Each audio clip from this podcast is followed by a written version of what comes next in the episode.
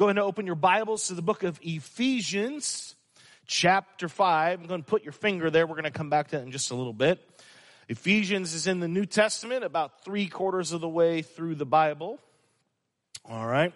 If you missed last week, we have started a brand new sermon series called Frequently Asked Questions.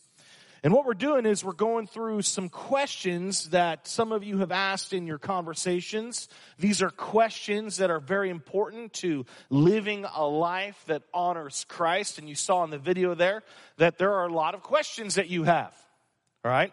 And we'll get to some of them. Unfortunately, we're not going to get to all of them. And no, I am not going to be doing a sermon on why is the sky blue. So I'm just letting you know. All right. Now, today is part two of a two week kind of back to back, and we're going to answer the question you see here is how do I make great decisions? If you missed last week in part one, what we learned was that wisdom and knowledge are important pieces to this. We talked about how recognition and reverence for the Lord are the foundation element for great decision making. Recognition and reverence, what they do is they lead to submission, and submission is the key. Everybody say the key. That was horrible. Come on. Uh, recogn- uh, submission is the key. The key, that's right, for God's wisdom to happen in your life. It's the idea that we defer to God and His wisdom instead of embracing our own harebrained ideas right? Or somebody else's harebrained ideas. Because here's the truth. We are all fallible. Our heart is corrupt. And therefore we actually lie to ourselves all the time and we don't even recognize it. A lot of people at least don't. So I want to encourage you today if you don't, uh, if you didn't watch last week, go back. It's on our YouTube channel. You can listen to it, the podcast from our website as well. It will help you set the stage and the foundation for what we're going to talk about today. But if you missed it, it's okay. You can still get enough from today. So the question at hand you see on the screen behind me is how do I make great decisions? And we have to remember that the vast majority of people do not know how the process of making great decisions actually takes place. They don't know how to do it in their own life. In fact, a lot of Christians will actually say, Well, I pray about it, Pastor Wayne, and then I have peace. Okay. What does that even mean? That you have peace. How would you describe that to somebody in the unbelieving world? And here's what I can tell you whenever I eat peanut butter cup ice cream, I am at peace. I can promise you that. Okay? Trust me. So before we get into our scripture verse, here's what I want you to do. Let's go back on a journey into your life. Oh no. Yeah, yeah, yeah, yeah. I'm asking you to go back in time, think about your life, and let's go back to one or two, and for some of you of the many, but one or two of the dumbest, stupidest, unwisest, Donkey Kong level decision that you have ever made in your life. Yeah, I'm talking about that one time when you did that. Okay? And let's just pretend, okay, that I'm standing there right next to you as you did that. All right, and as your friend, right after you did, you know that, okay, I look at you and with all the love and compassion that I have for you, with a big hug, and I say to you, Whoa, what made you think that was a good idea? Now, for some of us, that dumb decision, it was incredibly funny.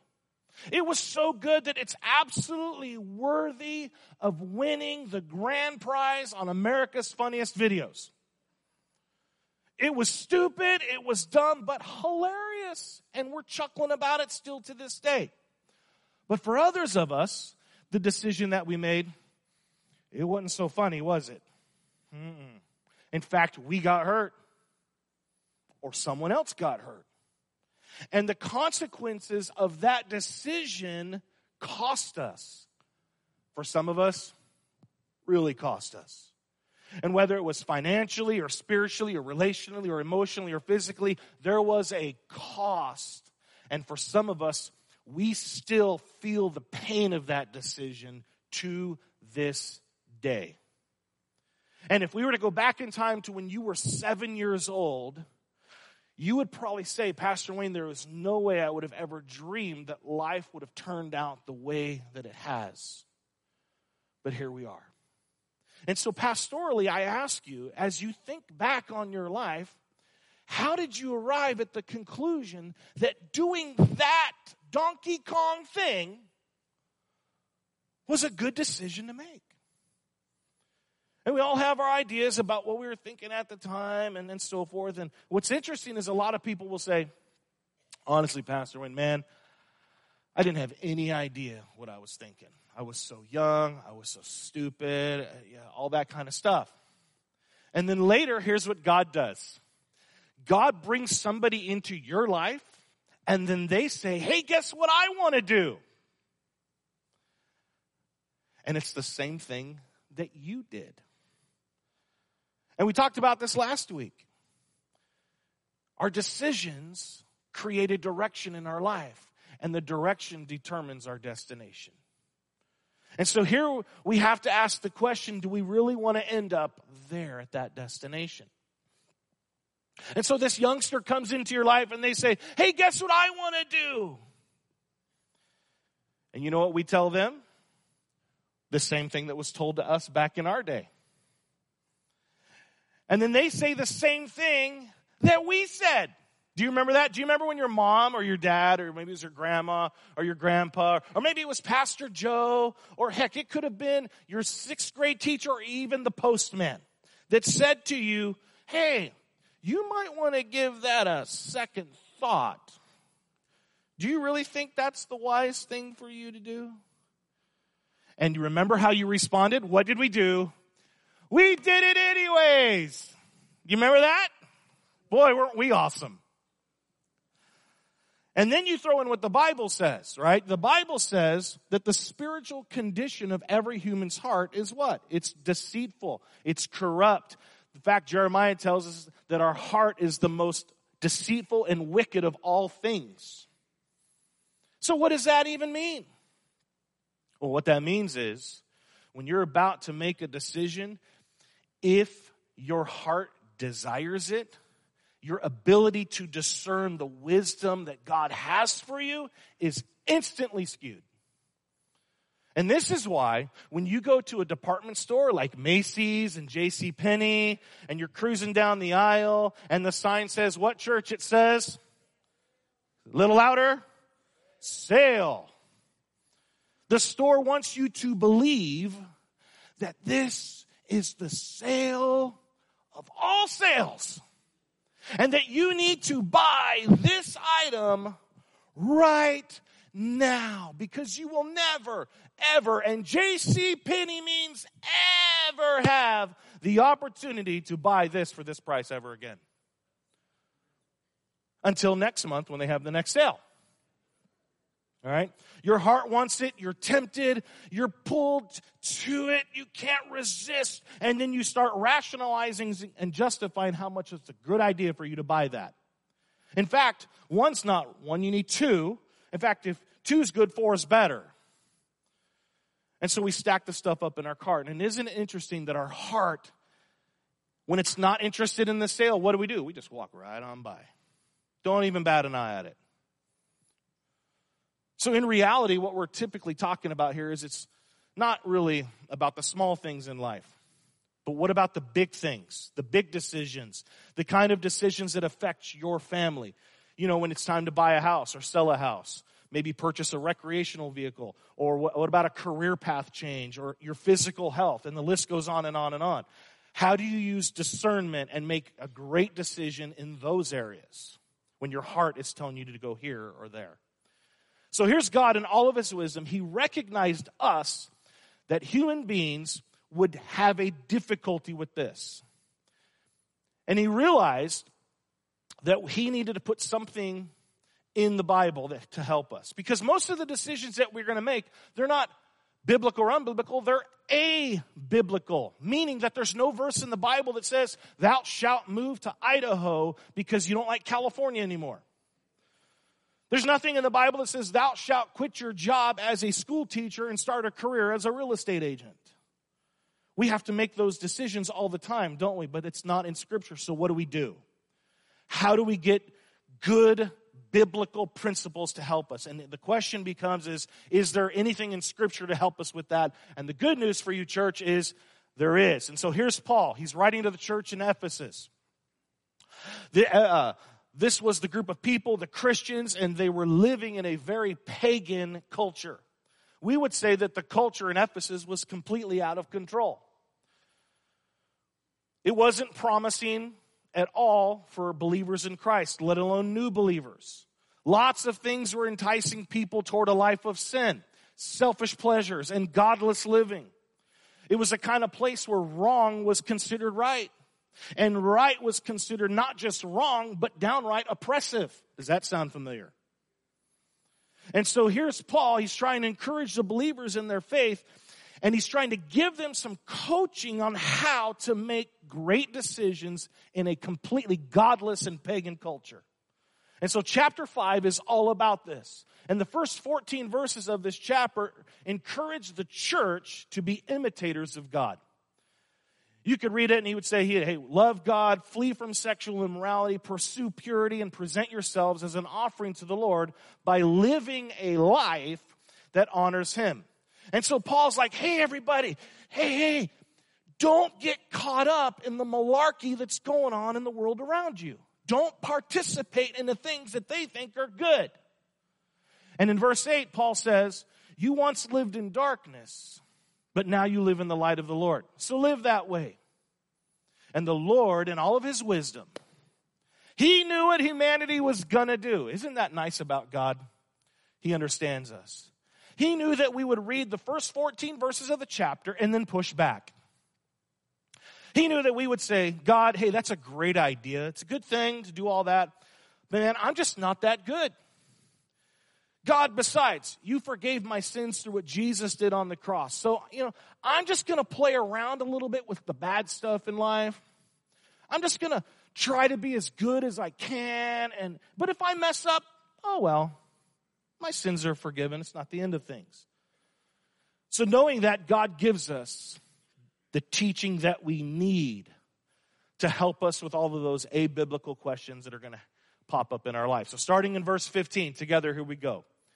He says, Be very careful then how you live, not as unwise, but as wise. So, I'm going to stop right there. In your outline, you see the definitions that we have here some of these words. Careful means to be on the lookout, to be deliberately avoiding harm.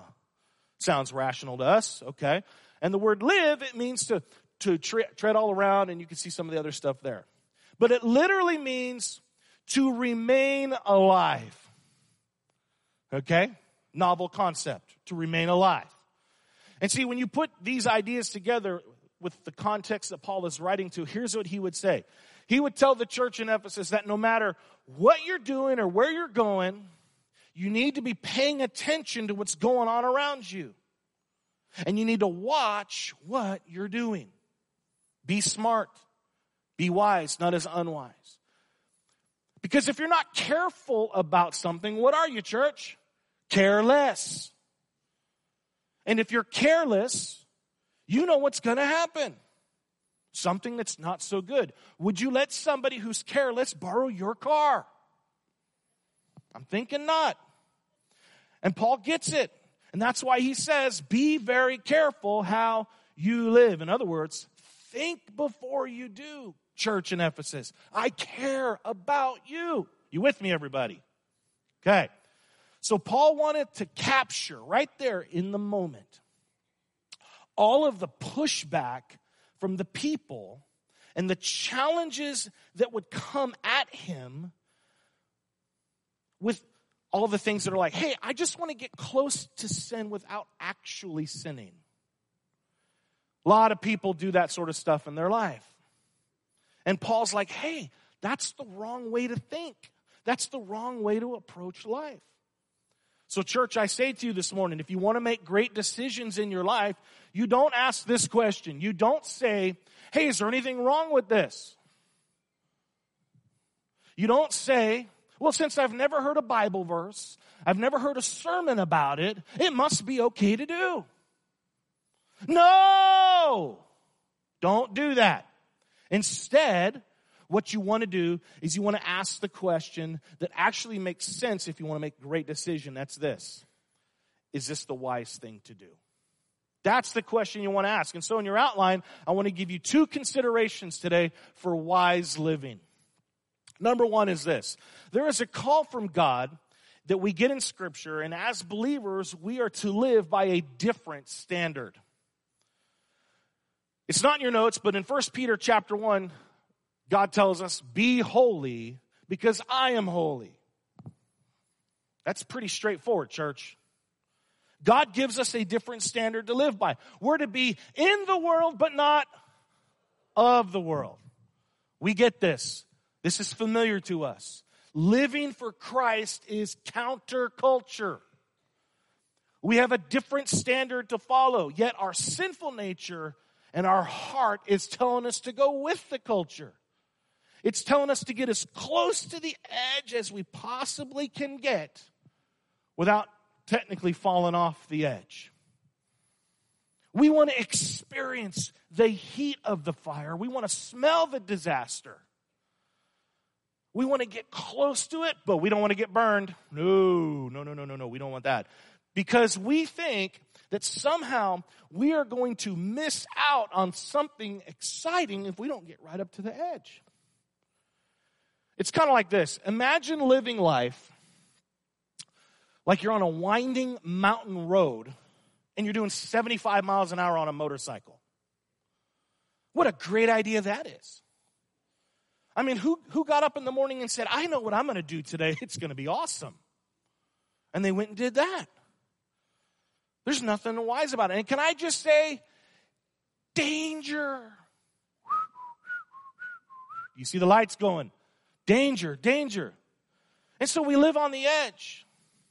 And then when the edge gives way, oh, remember that time? That Donkey Kong decision? The edge gave way. And some people, they get all upset at God. And it's kind of like, it's his fault. And the first thing that people say when they think it's God's fault is they say, God, where were you? Why didn't you rescue me? And God's like, wait a minute, Wayne, hold on, dude. I called you to live by a different standard. I didn't tell you hang out at the edge to get us close to sin without actually sinning. No, no, no, son. I said to you, be wise. And so, so many people struggle with this. And here's Paul, and he's saying, How close do you, Christian, do you want to get to the edge? Is it wise to be there? And we just don't ask that second part. Because we're more concerned about is it going to be fun? Is it going to be something I really want to do? I really want to buy it. Right? And some people might slow down just enough to ask this question Is it legal? Because if it is, we often just jump right in and justify and sign on up. Because somehow in our mind, we rationalize that if it's legal, it must be okay to do. It's true. And so in your outline, here's what I call the best question ever. And you see on the screen it's, is this the wise thing for me to do? Whatever the issue at hand is, is this the wise thing for me to do? And then Paul goes on in verse 16 and he tells us why we should be very careful. He says we should make the most of every opportunity because the days are evil. The days were evil in Bible times and they are still evil today. And you don't have to look too far out there to see that, do you? No, you don't. So, the second consideration for wise living in your outline is this. Number two is the culture has a current and you don't want to get swept away in it. I mean, church, do you really want to live a life and do things the way the world does? Do you want to do marriage like the world? And the answer is hopefully no. If you're single, do you really want to do dating life like the world says to do it?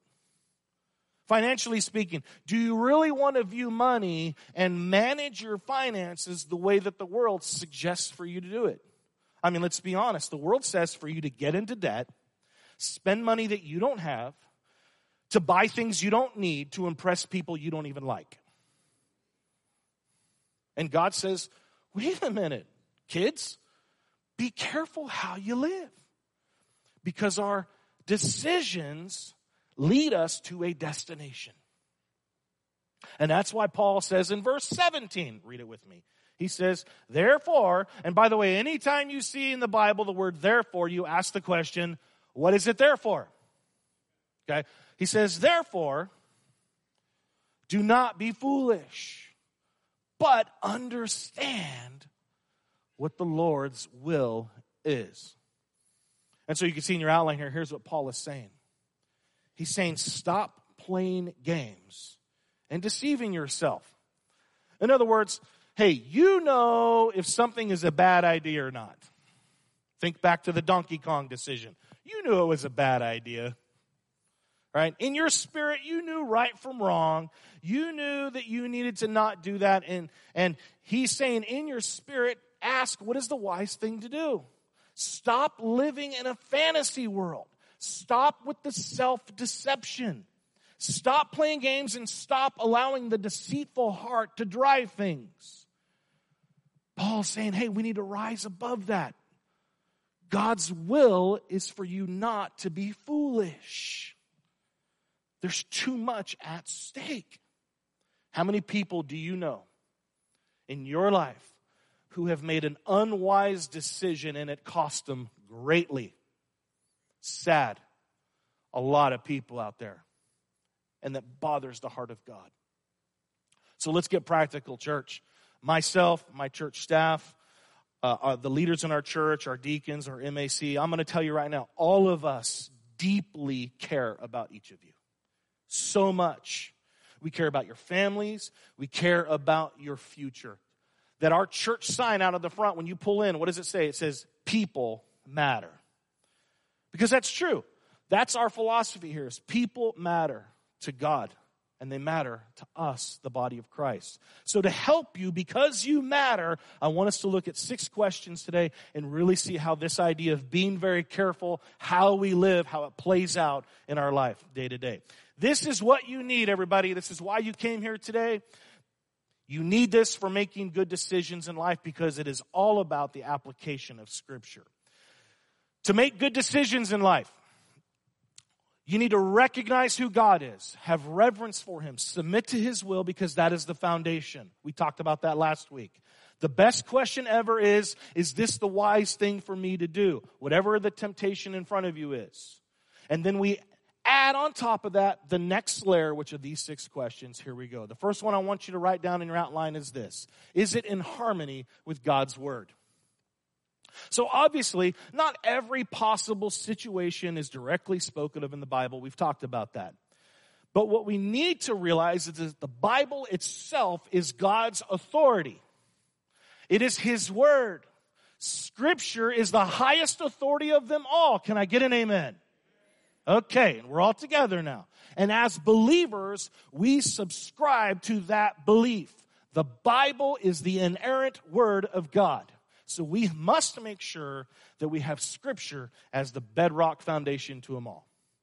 And if you make decisions in your life the way that the unbelieving world says to do based upon its values, I'm telling you, friend, you will be on sinking sand. You will have problems coming your way. I guarantee it. There's that old hymn that we sang, On Christ the solid rock I stand, all other ground is sinking sand. Period. That's the truth. Psalm 119, verse 105 says this Your word, O Lord, your word is a lamp for my feet, a light for my path. We're going to look at this verse again in the coming weeks, but God's word is personal, it's relevant, and it's timely. And we can always, everybody say always, always trust what God says. It is the light that we need to navigate this dark world. Second question in your outline. What is the wise thing for me to do? And number two is, would I want anyone to know about this decision? Now, go back to the poor decision you made, the Donkey Kong one, okay? Now that you experience the consequences of it, my question to you now is Did you get any counsel before you did it? Did you talk to anybody that who loved you or did you seek the counsel from somebody that you trusted and was wise? My hunch is probably not. And here's the reason because you already knew what they were going to tell you. Right? Because they would say this What? You already had $20,000 in credit card debt and you increased your credit limit? What? What made you think that was a good idea? They would tell you you couldn't afford the house that you were living in, so you sold it and you bought something more expensive? How, how, did you get there? And so we make all kinds of decisions in life, and many times we don't want other people to know because we don't want to hear it from them. Or maybe, just maybe, you were doing something in secret and you know it's sinful, and we know that we're wrong when we do it, and we're ashamed to get caught. And scripture says, Proverbs 10, verse 9, here's what God's word says Whoever walks in integrity walks securely, but whoever takes crooked paths will be found out. Translation, you see it in your outline there. Your decisions will be revealed in your life. It's not going to be a surprise. All the people in your life are going to eventually see what you do whether it's a sinful decision or just something that's incredibly naive and unwise. God promises they will be revealed, and that should stir you, congregation. And I recognize this one could be a little bit hard to swallow, but it is the truth, and I have a responsibility to tell you that. The third question to ask is this Is this the wise thing for me to do, and will this make me a better person? 1 Corinthians 10 Verse 23, 24, this is a familiar verse. It says, I have the right to do anything you say, but not everything is beneficial. I have the right to do anything, but not everything is constructive. No one should seek their own good, but the good of others. Mm, powerful verse. So, yes, yes, yes, yes, yes, yes, you are free to do anything that you want to do. But, and that's a big one, but that does not mean that it's healthy or constructive for you to do it or for your family. And depending on what the decision that you make is, it could reveal itself in a very tough way.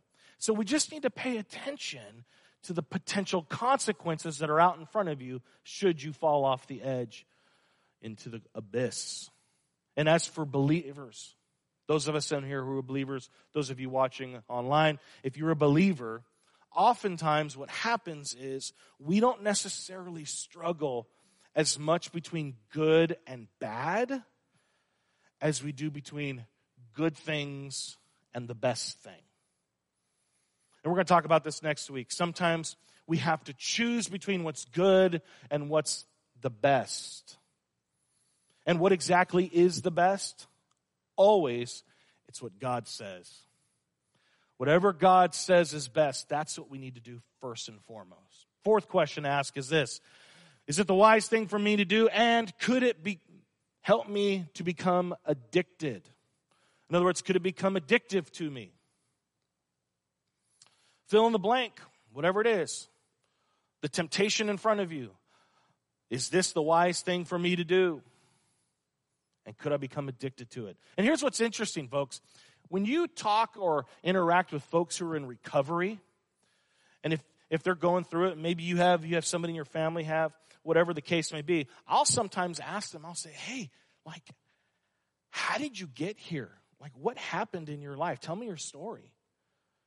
And let me just tell you, none of them say, hey, when I was a senior in high school, what I thought was a great idea is I would write in my friend's senior yearbook and say, hey, my dream is that by the time I turn 35, I'm going to be homeless and living under a bridge. Nobody says that. But yet it happens all the time in our society, doesn't it, church? It does. What happened? Great question. Because many times folks in recovery, they started smoking, drinking, snorting, or whatever it is at a certain point in their life, and it was primarily due to the people that they were hanging around with. That's why who we surround ourselves with matters. And more often, these folks who were in recovery, they were living their life at the edge and they weren't thinking about what's going to happen if the edge gives way. That sort of thing happens all the time in our world. And we as believers, we've got to get wise to this. Because we all know that once you are swept away by the current, it's really hard to swim back upstream. So when we talk about addiction, a lot of us quickly go to drugs and alcohol and those types of things, but there is actually more. In fact, there are over 2,000 classifications of addiction in our world. So the question becomes, is this the wise thing for me to do and could I become addicted to it? Very important question to ask yourself. In fact, 1 Corinthians 6, 12, here's Paul. He gives the same message again that he did in a different chapter. He says, hey, I have the right to do anything you say. But not everything is beneficial, says Paul. I have the right to do anything, people say. And he goes, but I won't be mastered by anything. So, folks, let's be real here. If you're addicted to something, who's the master? Who's the master? Question number five Is this the wise thing for me to do? And will it harm others? Now, little transparency here. This is the one where Pastor Wayne goes into his office, shuts the door, and screams in private. Because this is the one that makes my head spin. Okay? So many people live with the philosophy of, and I've heard this my whole life, and so have you, and in 1965, way back in the old days, long before I was ever born, right? the music group The Animals sang this phrase in a song It's my life and all. There it is. We know this one, we've seen it a lot. See, the problem with this philosophy is it's incredibly selfish. Because we have other people who care about us. We have parents and siblings and spouses and kids and family members and church small group members and we have friends and all the stuff. And, and some of you, you have a family member who is currently living that life. They're out there doing, it's my life, I'll do what I want. And they're making poor choices and suffering the consequences of those choices. And you know how it affects you. You're the one who's up at two o'clock in the morning, worried sick over them because of the concern that you have. Your heart aches. So if you're sitting here thinking or watching me online today, you're thinking, yeah, man, it's my life and I'll do it as I want, I'm going to be real nice to you right now. Nope. And I'll just leave it right there. Because I think you know what I want to say. So instead of that, we should ask the question is it the wise thing for me to do? And then layer on top of it, is this going to harm other people? Look what Paul says to the church in Philippians, chapter 2, verses 3 through 5. He says, Do nothing out of selfish ambition or vain conceit. Rather, in humility, what? Value others above yourself. Verse 4. Not looking to the own interest that you have, but each to what church? To the interest of others. Hmm, pretty powerful there. Verse 5, he says, In your relationships with one another, have the same mindset as Christ Jesus. So, in other words, beloved, it's not just about you. It's not just about your life. Your decisions can harm other people too. And scripture says that we're to actually value others above ourselves. So that pretty much dismisses the whole, it's my life and I'll do what I want motif. And you can see here from the text of Scripture what God thinks of that as well. He's not too impressed. The sixth and last question. Is this the wise thing for me to do? And is it the best investment of my life and resources that God has given me to steward? Because ultimately, everything about our life is an issue of stewardship. And the goal here is to help you discern the pull of the wicked heart going on inside of you with the truth of Scripture of God's Word. So that you don't convince yourself that the really dumb idea that's in front of you is a really great choice to make. And the reason why is because our default position as humans is if it's not in the Bible, if I've never heard a sermon on it, it must be okay to do it. And that's not a good position to have, beloved. Sometimes we're interested in things.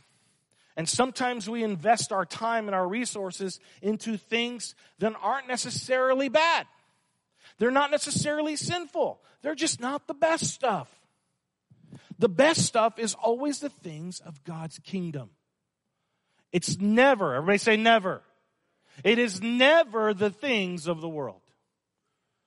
Now, this may be the first time you've ever heard this, and you know, I'm, hi, my name's Kevin, and no, I'm just kidding. My name's Wayne, and, and I'm proud to present God's word to you. In fact, God says in Psalm 50, it's not in your notes, but that, that everything that you have is from God and belongs to God. Let me say that again. Everything that you have is from God and belongs to God. Nothing belongs to you. Nothing. So you look at your 401k, it's God's. You look at your, your bank account, God's. The money that you have under your pillow, God's. The clothing in your closet, God's. Your car, it belongs to God. The Bible says that God owns a cattle on a thousand hills. So, your life, beloved, hey, here's the truth it is one big opportunity for you to demonstrate stewardship of the resources that belong to Him that He gave you to manage. So let's not fool ourselves. God is watching you day and night. He watches you when you sleep. Okay? And He wants to bless you. And He wants you to follow His instructions. Now, along that quick line, real quick. When your kids were sleeping, when they're little little babies, did you ever go into their room at night and just watch them sleep for a few minutes? Wasn't that the most precious thing ever? And if you're not a parent yet, one day you'll, you'll know what I'm talking about. To just sit there and watch your kids sleep. Folks, the emotion that you had at that moment, that is what God thinks of you. He wants excellent greatness and good things for your life because He loves you. You are the apple of His eye. You are so important to him. And that's why he says, Ephesians 5 15 through 17, son, daughter, be very careful then how you live, not as unwise, but as wise, making the most of every opportunity because the days are evil. Therefore, don't be foolish, but understand what the Lord's will is. So if you walked in here today, and if you were totally naive, the good news is, is you can embrace God's wisdom and choose to begin to participate in it and practice it and live your life according to what he says. But you will need to submit your will to his principles. He's laid them out in scripture. They're right there for you. And when scripture doesn't speak to a certain issue or a topic or a subject, the default position needs to become in your life. What's the wise thing for me to do? In light of what's about ready to happen. And if I do that, you might say, Pastor Wayne, if I do that, man, the, you don't understand. The people in my life, they're going to think I'm crazy. They're going to think I'm weird. They're going to make fun of me. My friend, you have to get past that. God didn't put you on this planet to please those people. God put you on this planet for him. That's the truth. And good stewardship and solid good choices is what God wants for you. And honestly, many times, the wise choice is going to be unpopular with the world. That's a fact, everybody. And that should not surprise you. Hey, listen, Scripture tells us the world hated Jesus. So I just want to encourage you today, congregation. I just want to love on you. I want to encourage you to purposefully begin making changes in your life where you have wise decisions directing the outcomes so that your destination is determined by your direction and your direction is determined by your choices. Listen, God gave us His wisdom, and His wisdom is the navigational tool that we need to navigate through all the minefields of life. We all need God's wisdom in our life, all of us. And when you take a step of obedience and you put Scripture in play into your life, I'm telling you, when you run towards God and you become obedient to His Word, your life will begin to make sense. And Jesus, He is the pathway to receiving God's wisdom into your life. We need Jesus. We need Jesus in our life. Because if you don't have Jesus in your life, God's wisdom, scripture says, will elude you. Now, why is that?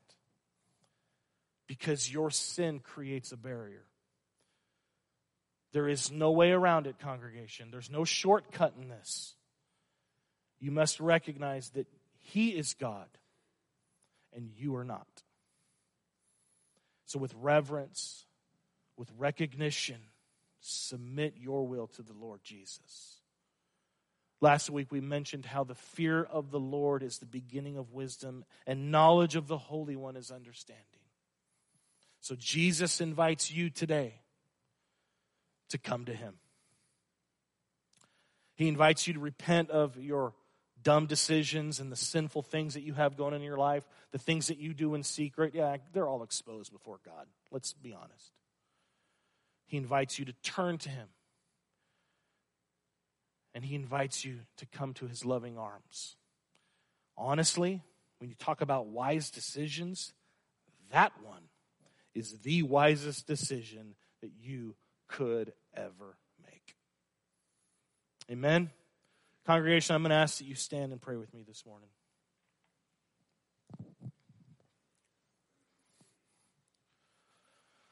So, Lord Jesus, we just come before you right now just to say thank you, God, for who you are. We thank you, Lord, for your mercy and your grace in our life. And Lord, we recognize that the truth of Scripture says that everything in our life is laid before you, it's bare, it's seen, nothing is hidden.